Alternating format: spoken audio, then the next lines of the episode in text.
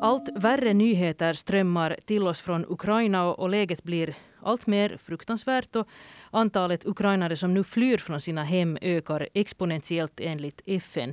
Ukraina har över 40 miljoner invånare och Röda Korset räknar med att miljoner människor kommer att ha flytt sina hem innan det här kriget är över. Och vi ska tala om alla dessa människor som flyr nu, vad som görs för dem ute i Europa och vad vi kan göra för dem här hemma. Det här är Slaget efter tolv. Jag heter Maria Nylund och det är Ukrainas grannländer som i första hand får ta hand om alla dessa flyktingar nu. Och med mig här för att beskriva allt det som nu görs för de här människorna så har jag Andreas von Weissenberg. Välkommen. Tack så mycket.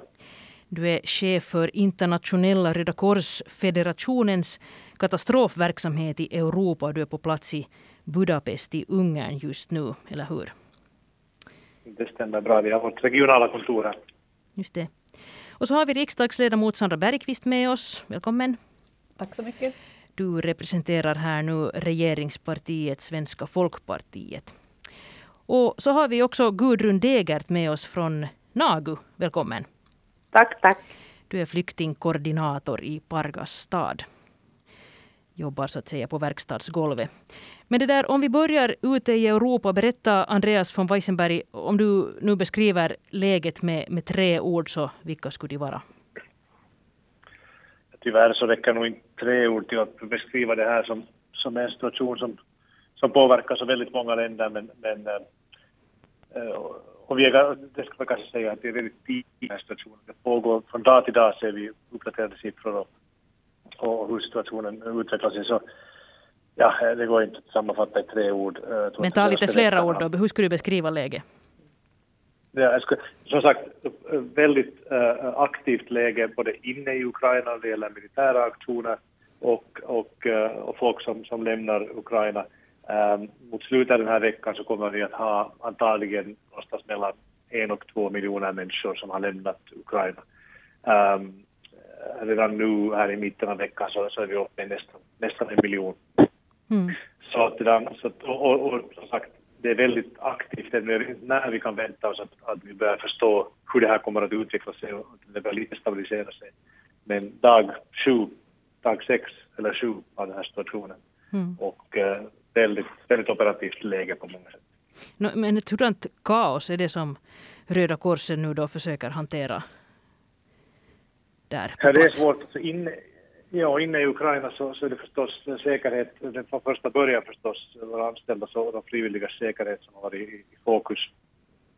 Och det kräver väldigt mycket. Ukrainas Röda Kors har fortfarande inte möjlighet att få igång en stor koordinerad operation. Däremot så vet vi ju att individuella frivilliga och avdelningar gör vad de kan med de medel de har. Men det är väldigt svårt att veta hur vi ska få in mer material, vad som är säkert och så vidare. Vi har team också från Internationella federationen inne i Ukraina som vi är i kontakt med dagligen. Men som sagt, där är det väldigt hård fokus på säkerhet. Grannländerna, omedelbar hjälp till människor som köar vid gränserna. Vi har fler team av frivilliga som går in över gränsen. Ett par kilometer längs med köerna kan hjälpa till. Och sen är det viktigt, och vi kan säkert återkomma till det här, men de som har flytt nu de första dagarna framförallt så har varit de som har kontakter, som har resurser och som har tagit sig ut. Så jag tror att profilen på de som kommer ut ur Ukraina ändras hela tiden. Och det är en viktig aspekt i den operationen också. Mm. Ja, jag förstod här på ett meddelande här som också kom från inrikesministeriet att 90% av de som har anlänt till Polen nu så sover faktiskt hos släkt och vänner, alltså har haft kontakter just som du säger. Det låter ju som en jättehög siffra i alla fall, 90%. Men det här kommer att ändra. Det är en hög siffra, men vi vet att det finns en minoritet eller en diaspora av folk från Ukraina i Polen som är ungefär 2-3 miljoner. Så där har vi nog räknat med i scenarierna. Men som sagt, de som har haft nätverk och de har vetat vart de är på väg, de har haft resurserna att ta sig med tåg eller bil över gränsen. Det skedde väldigt tidigt, så att nu tror jag att vi kommer att se mer och mer människor som är mycket mer utsatta, som saknar de här nätverken, som också är traumatiserade och har genomlevt flera dagar eller veckor av flykt inne i Ukraina. Så det här är något vi försöker hålla ögonen på väldigt mycket. I morse när jag gick till jobbet här via järnvägsstationen i Budapest. Mycket människor där. Över 100 000 människor har kommit in till Ungern. Men det finns, alla grannländerna har historiska kopplingar. Det finns en stor minoritet, 150 000 med rötter i Ungern i Ukraina. Som har kopplingar till Ungern och antagligen har kommit hit. Så att från dag till dag måste vi följa med och försöka förstå den här profilen av människor som kommer ut och vilken typs hjälp de behöver. Mm. Ännu vill jag fråga dig, vi har här som följer med så sitter de här tröstlösa bilköerna som segar sig fram och där folk går mot gränsen och det verkar ta så otroligt länge. Och hur är det sen när man väl kommer över gränsen, alltså finns där också flaskhalsar eller lyckas människor komma vidare? Och hur ser det ut? Den information som vi har så att de största flaskhalsarna fortfarande är på den ukrainska sidan och det handlar antagligen delvis, åtminstone en förklaring är ju då det att män i åldern 18-65 eller vilken åldersgaffel det gäller får inte lämna landet och därmed så går man igenom ganska noga vem som är på väg ut ur landet. Sen har vi förstås också bilar. Folk tar sig med bil till gränsen och det skapar köer också. Men så vitt vi vet så är de framförallt gränserna till EU är så öppna de kan vara. Första dagarna var det lite problem med biometriska pass till exempel. Men vi har förstått att det är liksom ordnat och gränsbevakningen på EU-sidan släpper nog folk igenom. Men det verkar som om flaskhalsarna nu är på den ukrainska sidan. Och som sagt vad vi kan göra är att gå in över gränsen 1-2 km med frivilliga tillsammans med avdelningarna på andra sidan gränsen så att säga och ge hjälp åt folk som är i köerna. Vad kan ni göra där helt konkret? Vad är det ni gör? Första hjälpen, mat, vatten, filtar. Det är väldigt kallt men minskar på natten. Folk tvingas sitta över natten i de här köerna i gränsen. Och psykosocialt stöd som vi ser helt enkelt bara att ge människor hopp i den situation de befinner sig i. Det är också en viktig och ibland kanske till och med underskattad del av det jobb som våra frivilliga gör. Det är en sak att ge vatten och mat, men en annan sak att kanske ge en kram eller försöka hjälpa människor att orka i den situation de är i. Mm. Hur är det, Sandra Bergqvist, hur mycket diskuteras det här i riksdagen just nu? Både flyktingläge och Finlands beredskap att ta emot dem som behöver.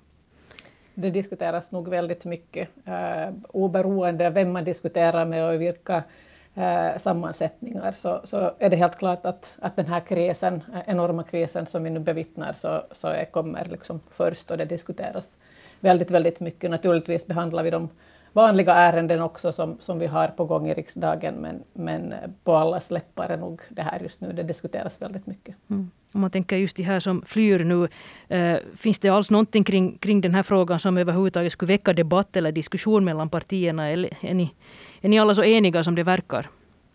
Man är nog väldigt enig i den här frågan, verkligen förvånansvärt enig ska jag säga, åtminstone hittills i olika hjälpaktioner, i hur Finland kan bidra, hur vi ska ta emot flyktingar utsatta från Ukraina och sånt, så det råder en verkligt stor enighet nog här och jag tror att en orsak är säkert det att vi ser allvaret i vitöga så att säga. Vi förstår vilket enormt allvar vi står inför och det har också gjort det att man kanske kommer tillsammans och delar den här situationen här och nu. Mm. Gudrun Degerth, du jobbar alltså lokalt som flyktingkoordinator i Pargas stad och till ditt område hör du också den lilla skärgårdsorten Nagu, också Sandra Bergqvists hemort som blev lite smått världsberömd där då 2016 då rykte om den stora ivern att ta emot flyktingar från Irak spred sig också i internationell press, bland annat i brittiska The Guardian och det talades ibland om Nagu-fenomenet och hur, så jag undrar hur har folk reagerat på den här nya flyktingkrisen hos er? Jag skulle säga att det här fenomenet upprepas, att nu är det hela Pargas fenomen att det där folk har verkligen aktiverat sig här och det här är ett sånt här initiativ från frivilliga som är på väg till gränsen. Här på lördagen ska de starta med en buss och fylla det med flyktingar och det här och komma till Pargas och här har människor öppnat sina hem och det grundades hastigt en sån här Facebookgrupp som heter Ukraina hjälp och på 2 dygn så jag tror att det är nu närmare 1000 medlemmar. Och det där som alla vill hjälpa till på något sätt då. Så att här är nog en hemskt stor hjälpvilja. Pargas och alla skärgårdskommunerna, före detta skärgårdskommunerna. Ja. Vilka likheter eller olikheter ser du jämfört med då för 7 år sedan i hur människor reagerar nu? Är det, du sa att det upprepar sig, men finns det någon? Jo, alltså folk reagerar mycket snabbare nu. Att då det där 2015 så då var ju folk först ganska så här fundersamma och hur ska det gå? Sen beslöt man att man måste göra något bra av det här, men att nu är nog folk liksom snabba och vill hjälpa och utan tvekan. Vi säga. Och det här är ju en sån situation att då var det kanske ändå mera förutsägbar. Den situationen som var 2015 att då visste vi att det kommer så och så många och så här, men nu vet vi inte. Att vi vet att det är många på väg och vi vet att det har kommit redan till Pargas. Finns det liksom flyktingar från Ukraina som har kommit och det där och så här. Så. Mm. Det är ju jättelätt för oss finländare att nu identifiera oss med ukrainarna, att det är ett land som inte är särskilt långt ifrån oss, och jag undrar, märks det här på något sätt bland folk att det här skulle lika bra kunna vara fråga om oss själva? No, jag tycker det. Jag tror nog att många tänker så att det skulle lika bra kunna vara fråga om oss själva. Sen har jag hört många i synnerhet äldre människor som säger att vi blir hjälpta av Sverige att nu måste vi hjälpa tillbaka, men jag tror att vi känner en jättestor gemenskap med Ukraina, men jag tror att vi också är lite rädda för att nästa kan vara liksom vi. Mm. Vad skulle du säga, Andreas von Weissenberg, vilka likheter eller olikheter finns det nu om du jämför med den flyktingkris som Europa hade då 2015? Alltså, generellt sett ska jag säga att likheterna förstås, det som vi alltid ser i de här situationerna, varierar lite graden av hur intensivt det är. Alltså, det faktum att folk absolut vill hjälpa och engagera sig, och det är ju otroligt fint att se det. Sen finns det ju avigsidor av det också. Jag tror att vi börjar se mer och mer i sociala medier. De problem som det skapar när alla som individer tänker jag ska också hjälpa och skicka kläder eller skicka förnödenheter. Sen tror jag att det också finns ett väldigt starkt koppling.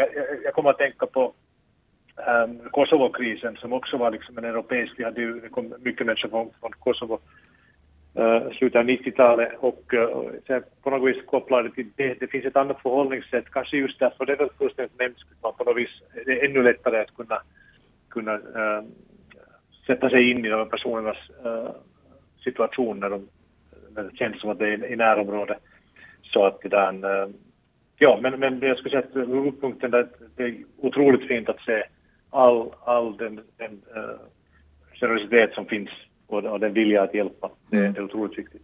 Hur är det om man tänker på hur det organiseras där nu på kontinenten där du är? Är det någonting man gör annorlunda nu för att hantera de här människoströmmarna jämfört med dem? Vi har lärt oss, som Röda Korset har vi lärt oss väldigt mycket. Alltså, det som vi kallar för people on the move som ett liksom fenomen, alltså folk som är i rörelse på väg någonstans, vilket var för oss en bra lärdom från 2015. Att det krävs en annan typs hjälp, framförallt måste vi jobba om våra standardiserade hjälppaket till exempel. Så den erfarenheten finns. Vi har skapat ett helt koncept som många av våra medlemmar i nationella föreningar använder som vi kallar för humanitarian service points, alltså att vi koncentrerar hjälpen till ett ställe som kan vara mobilt eller vara på ställe. Så att, alltså, det har vi definitivt lärt oss. Sen kan jag tycka att just den här spontana hjälpviljan som jag nämnde med kläder och mediciner och mat, det börjar, vi börjar närma oss en punkt där det börjar ha en direkt negativ effekt på hur mycket hjälp människor i behov får. Mm. För att när jag pratar med kollegor i Polen till exempel säger de att alla lagar är fulla. Och så frågar jag, alla era lagar? Nej, alla lagar är fulla. Ja. Så det börjar vara ganska problematiskt faktiskt. Vi måste se hur vi kan hantera det. Jo, jag tänkte att vi skulle komma tillbaka till det där om en liten stund. Jag tänkte fråga ännu när du sa att ni har lärt oss mycket om det här med people on the move, att de behöver en annan typs hjälp, så kan du ändå konkretisera lite att vad är liksom, vilken typs hjälp behöver då människor som rör sig då så att säga? No, till exempel mindre och lättare paket så att säga med, Vi har sådana paket med hygienvaror till exempel. De måste vara mindre, de måste vara lättare. Det är en konkret sak. Vi har sett ganska mycket, och där finns inga enkla lösningar, men vi pratar om sovsäckar eller filtar som sen lämnas, som folk lämnar efter sig. Det blir liksom nästan så här liksom engångsanvändning för att man är i rörelse. Det finns kanske inga enkla lösningar på den punkten. Men sen den stora saken som vi kommer att se i den här operationen så fort som möjligt och under de kommande åren, antar jag, är att använda pengar. Alltså, framförallt när vi har människor som kommer in till EU där marknaden fungerar, det finns butiker är öppna, du kan köpa det du behöver. Och då går vi tillbaka till det att varje individ, varje familj vet bäst själv vad det är de behöver. Så att så mycket som möjligt ska vi ta ett steg tillbaka, som Röda Korset till exempel, ett steg tillbaka för att liksom definiera vad folk behöver. Men det är klart, i den här akuta situationen så kan vi inte snabbt sätta upp system för att dela ut pengar. Om det sen är debitkort eller det finns en massa optioner där. Men det här ser vi som en mycket central del av den kommande operationen. Så vi hoppas kunna starta inom ett antal veckor. Just det. Vad säger du, Sandra Bergqvist, om vi nu jämför den här situationen 2015 och nu? Är det någonting man kommer att göra annorlunda nu, eller hur går diskussionerna bland er politiker? Det är säkert mycket man har lärt sig efter den situationen som vi då hade. Och det som ju är en stor skillnad är det att vi vet mera, tror jag, om Ukraina och den krisen. Och vi känner på något sätt, vi har starkare band på något sätt. Vi delar grannen i öst till exempel, vilket gör att man känner en större samhörighet och på det sättet. Så att jag tror att det är kanske i folks medvetande en stor skillnad. Men naturligtvis har också våra myndigheter lärt sig väldigt mycket. Sen är det rätt byråkratiskt, så finns det också skillnader som gör saker och ting kanske lite lättare nu. Och det har funnits en jättestor vilja att göra det så byråkratiskt enkelt som möjligt, och det är gemensamma riktlinjer från EU och sånt, att därifrån har det också varit en stor förändring, alltså det här väldigt eniga EU just nu som vi ser och som visar sina bästa sidor, så det fanns inte på samma sätt då, utan det är något som har vuxit fram här och nu, och det gör också att gränsövergångar blir mycket smidigare, gemensamma operationer blir mycket smidigare, och det är ju en väldigt positiv sak just i en sån krissituation. Det där, vad skulle du säga, hur väl förberedde Finland på att ta emot ukrainska flyktingar? Nu vågar ingen uppskatta hur många det kan tänkas vara frågan om, men de första har ju redan kommit en del. Asylansökningar har redan lämnats in under de senaste dagarna, och mer är att vänta. Vad tror du om den här beredskapen, Sandra Bergqvist? Jag har förstått att det finns en väldigt god beredskap. Det finns Migris utrymmen som finns, så många andra flyktingförläggningar som vi har runt om, med en hel del sängplatser runt omkring i landet. Och som sagt, just den här viljan på gräsrotsnivå hos vanliga människor att också få hjälpa till på något sätt är väldigt, väldigt stor. Och det märker man, jag är själv också medlem i den här gruppen som Gudrun pratar om här, och viljan att erbjuda tak över huvudet åt ukrainska flyktingar så är väldigt stor. Och där kommer det säkert också att finnas många utrymmen för flyktingar att bo en tid framöver just i privatägda hus och hem och lägenheter och sånt. Att den stora frågan är ju faktiskt att hur många människor handlar det här om, och hur länge kommer det här att vara. Fast det kanske alla går och hoppas på att låt nu det här kriget ta slut så fort som möjligt, så kommer ju inte flyktingströmmarna att avslutas där och då, utan människor kommer att vara i rörelse ännu väldigt länge, eftersom de bilder som man får in så är också ganska sönderbombat på sina ställen, och för varje dag som går så blir det ännu värre. Jag förstår att Pargas stad tillsammans med alla andra städer och kommuner just nu uppdaterar sina beredskapsplaner, och som du nämnde, Gudrun Degerth, så har de första ukrainarna redan anlänt till Pargas. Hur förberedda är ni i Pargas på att ta emot ukrainare, och vad tänker ni själva att det kan vara frågan om för antal människor som man skulle kunna ta emot? Jo, alltså staden håller nu på att fundera på hur vi på bästa sätt ska kunna hjälpa och stödja de här som kommer. att det där, nu har vi ju inte något hum om faktiskt hur många det är som kommer, men att det där, men vi måste liksom förbereda oss med akut hälsovård kan behövas och det här, och barn har rätt att gå i skola som är skolpliktiga och, så att det där, men jag tror nog att vi är ganska väl förberedda. Sen brukar vi vara flexibla och kunna liksom, vi har bra samarbete stans olika sektorer emellan och vi är ganska duktiga på det här, så jag tror nog att vi är ganska bra förberedda. Mm. Jag har förstått att hundratals Pargasbor nu har anmält att de är villiga att öppna sina hem för flyktingar från Ukraina. Vad är din bild av det? Jo, det stämmer. Och det är liksom allt från Pargas till Hulkär, Korpunagu. Och det där, och hela tiden anmälde sig flera som är villiga att öppna sina hem. Och sen har vi också ukrainare som bor här från tidigare, som kan språket, som har erbjudit sig att hjälpa och det här, och säsongsarbete har vi och det här, så hjälpviljan är nog faktiskt jättestor här. Mm. Du nämnde redan den här bussen. På lördag ska alltså en buss starta från Pargas mot Polen för att då riktigt konkret hämta flyktingar till Pargas med hjälp av den här bussen. Vad kan du berätta om det här projektet, Gudrun? Ja, det var en sån här man, Daniel Lindström från Pargas, som kontaktade mig så här helt privat på söndagen och sa att han hade en buss och han tänkte fara dit och hämta flyktingar. Och det var efter det som allt det här kom igång med den här Facebookgruppen och så här. Och jag är liksom med där för att lite försöka koordinera det här från stans sida och ha liksom, eller koordinera det, då ha en överblick av den här situationen. Så att alltså, de är faktiskt på väg. På lördagen ska de starta. Jag tror att det är 3 eller 4 människor med härifrån, varav en då pratar en ukrainare. Mm. Och det där. Och sen kommer de tillbaka och då på jag tror att det så här beräknat nästa veckas onsdag. Och de har kontakt med någon lokal organisation där vid gränsen, har jag förstått, som de samarbetar med och det här. Och sen får vi ju se att sen möter de här familjerna som har erbjudit hem säkert upp i här, att vi har ju ingen aning om ännu vem som är på bussen och hurdan ålder och så här och ja, så att det är nog ett fint och stort projekt som är på gång. Ja. Men det är då tänkt att man ska inkvartera de här människorna då hos Pargasborna? Hos Pargasborna, ja, för det här är ju inte liksom ett sånt här, det här är helt ett privat initiativ, att det här har liksom inte något att göra med våra myndigheter som på det sättet. Utan de kommer och de har ju rätt att vara här antingen som turister i 90 dagar eller sen kan söka asyl. Så det är inga problem för de här ukrainarna att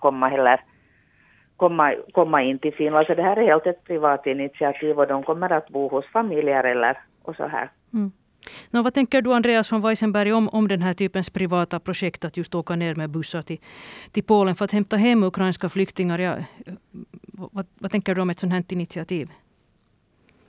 Först vill jag bara tillägga om det här. Vi pratar om skillnaderna till 2015. Det är uppenbart, som Sandra också var inne på förstås, just att gränserna är öppna. Och det betyder också att folk kommer att röra sig mycket lätt till de länder som har stor diaspora. Och där har vi redan identifierat Spanien, Italien, Tjeckien, Tyskland till exempel. Så att vi återstår att se hur mycket som eventuellt kommer till Finland. Och sen om beredskapen i Finland, så det är uppenbart förstås att Finlands Röda Kors hade 70 eller 80 mottagningscentraler då 2015. Så överhuvudtaget den beredskapen att sätta upp centraler av olika slag finns givetvis. Sen, jag menar, vi har sett i media, och det var ju som jag sa, att folk vill hjälpa till. Det finns mycket ukrainare som har kopplingar till Finland. Jag såg någon tidning om en bonde eller en odlare som hade haft mycket anställda från Ukraina och öppna sina dörrar för dem. Den här typens kopplingar är givetvis bra.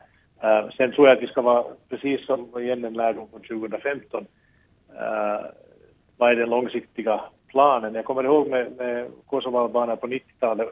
Ganska många stannar kanske hemskt länge i Finland, så återvänder de hem. Vi vet ju inte alls hur det här kommer att utfalla. Jag tror att från 2015 också så var det hjärtansvärt att ta emot. Men hur ser det ut efter 3 månader eller 6 månader? Jag tror att det där måste vi också hålla i tankarna. Men just nu känns det ju som, jag menar, vi är mindre än en vecka in i den här situationen. Så länge det fungerar för de människor som behöver hjälp, så är det ju någonting som kan och ska göras. Mm. Du nämnde de här privata klädinsamlingarna och annat. Jag har själv stött på åtskilliga privata insamlingar för Ukraina. Alltså att man just efterlyser kläder eller överlevnadskit, hygienartiklar och den här typens saker. Vilken funktion har de här insamlingarna i det här stora pusslet för att hjälpa människor på flykt, Andreas von Weissenberg? Det är klart att det här är en funktion, men som jag nämnde tidigare så bör vi komma till en sån station där gränsstationer och alla lager är fulla så till den grad att det faktiskt nettoeffekten blir negativ. Folk får mindre hjälp för att vi är så översvämmade. Men vi ska komma ihåg också att till exempel jag pratade med kollegor i Genève, där vårt globala kontor, Ukrainas ambassad hade spontant gått ut och till allmänheten och sagt att hämta donationer. Med den följden att hela deras gård är fylld i breddarna med kläder. Så jag förstår det är mänskligt och det känns som liksom det som jag som individ kan göra just nu. Och vi har sett det här hur ofta som helst i andra operationer. Nu tror jag att vi ser det på en helt annan skala än vad vi sett tidigare för att det här händer precis mitt i Europa, höginkomstländer och så vidare. Så att, men det är som sagt väldigt problematiskt. Det handlar också om det att när vi gör stora utdelningar av förnödenheter så håller vi oss till standard. Vi har samma typ produkter för olika människor. Det är fullständigt kaos att ha ett berg av kläder som du inte vet om de är rena eller hur mycket hål, vilka storlekar för vilka ändamål. Det är väldigt, väldigt svårt. Därmed inte sagt att inte kläder skulle ha en funktion som jag nämnde tidigare kallt på natten. Så här frivilliga som rör sig längs de här köerna nu kan försöka dela ut till exempel kläder där det behövs. Men i det stora hela så skulle jag säga att vi börjar närma oss en punkt där det bör vara riskabelt så att säga för den hjälp som måste nå fram. Mm. Och det är nu redan, jag tänker att här är väl många insamlingar som kanske först nu startar eller som har startat för någon dag sedan och är på väg. Så att det där, vad tycker du själv att det är det bästa sättet att hjälpa de människor som nu flyr? Det är som vi alltid brukar säga, alltså pengar som vi kan omvandla genom stora upphandlingar till standardiserade högkvalitetshjälp som vi kan leverera. Å andra sidan så ska vi vara ärliga och säga att det är klart att det kommer med en fördröjning. Vi har beredskapslager, de är i användning i Ukraina och i grannländerna, men det är ju en droppe i havet. Tyvärr så har vi som humanitära organisationer sällan just några pengar att bygga upp den typens beredskap. Det är inte sånt som stater och andra institutioner tycker om att lägga pengar på samtidigt som vi skulle behöva det. Absolut, dag 1, 2, 3. Så att med att stöd Röda Korset och andra organisationer med pengar, vi kommer att behöva enormt mycket resurser för en lång, lång tid framöver. Det är nog det bästa sättet, det bästa tipset jag kan ge. Mm. Vad säger du, Gudrun Degerth, till det här? Jo, jag vet att här har också varit mycket insamlingar på gång, eller här har varit alla kommundelar, men nu har vi kommit till att sakerna hålls liksom här och vi ser vad som behövs när de här flyktingarna kommer hit. Att det där att vi har förstått att vi inte skickar iväg någonting och kläderna sorteras. Att det är frågan om kläder och hygienartiklar främst då. Just det, men ni har inga planer på att skicka iväg stora paket eller till exempel fylla den här bussen med kläder eller något sånt här? Nej, jag tror att djurmat kommer att fara med bussen en del för att det är ju katastrof för djurena där också i Ukraina. Så att det här, men nej, det har vi inte, utan jag tycker att det har kommit hemskt bra information nu sista dagarna att lagren är fulla, att man ska inte skicka iväg så vi har inte några sådana planer nu, nej, att sen annars om det behövs, om det kommer ett upprop så då. Just det. No, men det där, som sagt, du nämnde Andreas von Weissenberg här nu att det finns många andra stora länder som har betydligt större ukrainsk befolkning redan nu och att man väl kan anta att många kommer att sikta ditåt för att vara nära sina släkt och vänner och bekanta och så här. Vad tror ni i riksdagen, Sandra Bergqvist, har ni någon uppfattning eller plan eller vad befarar ni om liksom hur stor den här flyktingströmmen kan tänkas bli den här gången? Det är nog väldigt svårt att säga. Det råder väl lite allmänt ett sånt läge nu att man hoppas på det bästa men förbereder sig för det värsta, så att säga. Det är ganska mycket sån stämning här i huset just nu. Och jag tror att det gäller också när det gäller flyktingar att det är ingen av oss ännu vet hur, hur många det handlar om, hur stora mängder människor det är och vad som kommer att ske. Så att, men därför så är den så fin, den här allmänna opinionen om att man vill hjälpa och man vill erbjuda övernattningsmöjligheter och sånt. Det är en jättefin sak, men så, precis som det kom fram här så tror jag också att det är nu jätteviktigt att vi lyssnar på de här etablerade organisationerna och lyssnar noga vad de säger och vilken form av hjälp är det nu som behövs. De har erfarenhet och kunskap av det här och jag tror att det är det bästa sättet, trots att vi är många som vill göra det. Det känns orättvist att vi kan sitta och följa med här och inte göra någonting. Jag tror att det är liksom den där känslan som väldigt många har nu och därför så vill man samla ihop kläder och man vill samla ihop förnödenheter för att på något sätt känna att man har gjort någonting konkret. Men jag tror att det är viktigt att lyssna på de etablerade organisationerna nu. Mm. Då 2015 så kom det totalt ungefär 30 000 personer från Mellanöstern, främst från Irak till Finland. Vad säger du, Andreas von Weissenberg, nu om det här läget nu? Alltså, kan vi förvänta oss en ungefär lika stor mängd människor eller betydligt mera? Eller vad är din fingertoppskänsla? Kan man alls säga någonting om vad som är att vänta? Ja, alltså en sak som redan från november när den här stationen började så började vi jobba på scenarion och kände hela tiden att det är svårt att jobba med scenarion, och när det här nu började hända så insåg vi att vi hade alldeles rätt, det vill säga det är jättesvårt att förutse, framförallt för att det handlar om en konflikt och när man funderar på att åt vilket håll folk kommer att röra sig så kan man sådär krasstaget säga att folk rör sig bort från konflikt, från bomber och skjutande, så det har en enormt stor inverkan på hur folk rör sig ut ur Ukraina. Vår planeringssiffra är ungefär 4 miljoner som vi räknar med att kommer att lämna Ukraina. Men det här är ju liksom en väldigt grov uppskattning. Och sen försöker vi jobba med så att säga lös matematik och titta på diaspora, vilka siffror vi har. Framförallt som jag nämnde Italien, Spanien, Tjeckien, Tyskland. Sen vet vi också att det finns jättestora diaspora förstås i USA och Kanada. Så att vi försöker liksom använda en lös matematik för att förstå hur det kan utfalla. Och jag skulle inte säga att Finland är speciellt högt på den listan om vi tittar på absoluta siffrorna. Men det återstår att se, och jag tror att Polen som redan nu här i mitten av veckan och mot slutet av veckan säkert kommer att ha någonstans mellan 1,5 och 2 miljoner människor, mycket möjligt. Så det kommer att, och många av dem kanske inte har de här nätverken att söka sig vidare. Och då kommer ju den här redan nu starka EU-solidariteten nog att komma in. Och vi har sett många länder som har sagt att de är beredda att ta emot. Vad det betyder på längre sikt är ändå som sagt en annan fråga. Kommer folk att slå rot så att säga, eller kommer de att försöka återvända? Hur utfaller konflikten i Ukraina? Men jag ska absolut inte sätta någon siffra på det. Det är dag 6-7 av den här krisen. Så att vi får se. Ändå är det en jättestor skillnad. Alltså, idag finns det då 21 mottagningscentraler i Finland. Jag har sett lite olika siffror på det här. Det beror säkert på hur man liksom kategoriserar dem. Men 2015 fanns det närmare 200 flyktingförläggningar i Finland. Så jag undrar, Sandra Bergqvist, är det här frågor som till exempel ni politiker fattar beslut om, att när man börjar till exempel öppna upp flera av den här typens mottagningar?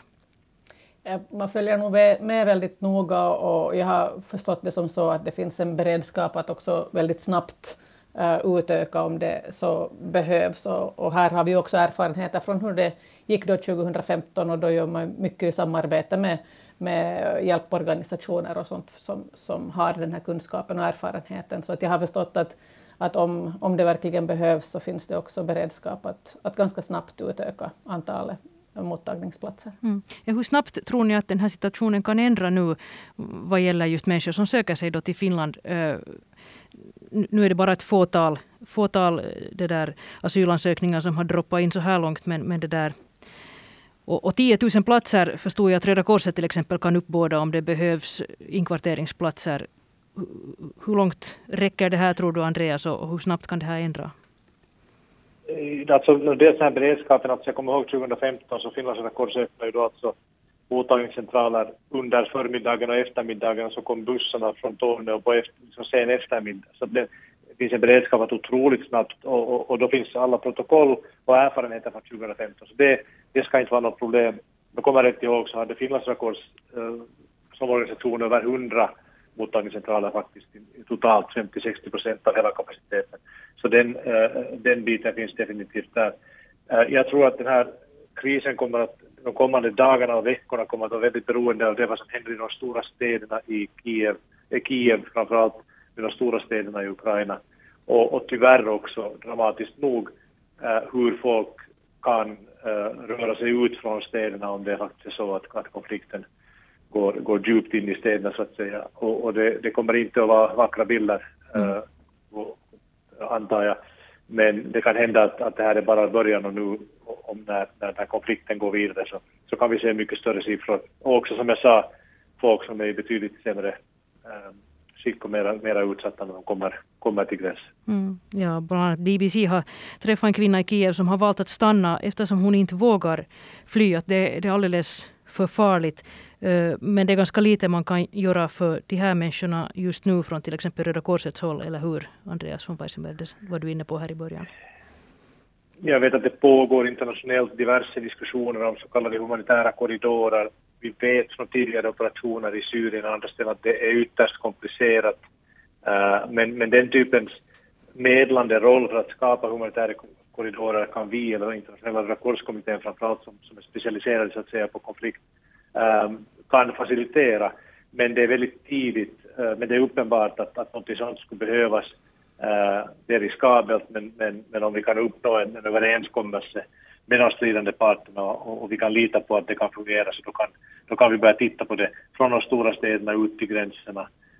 Så det är kanske något vi kommer att se förhandlingar och diskussioner pågår på många nivåer.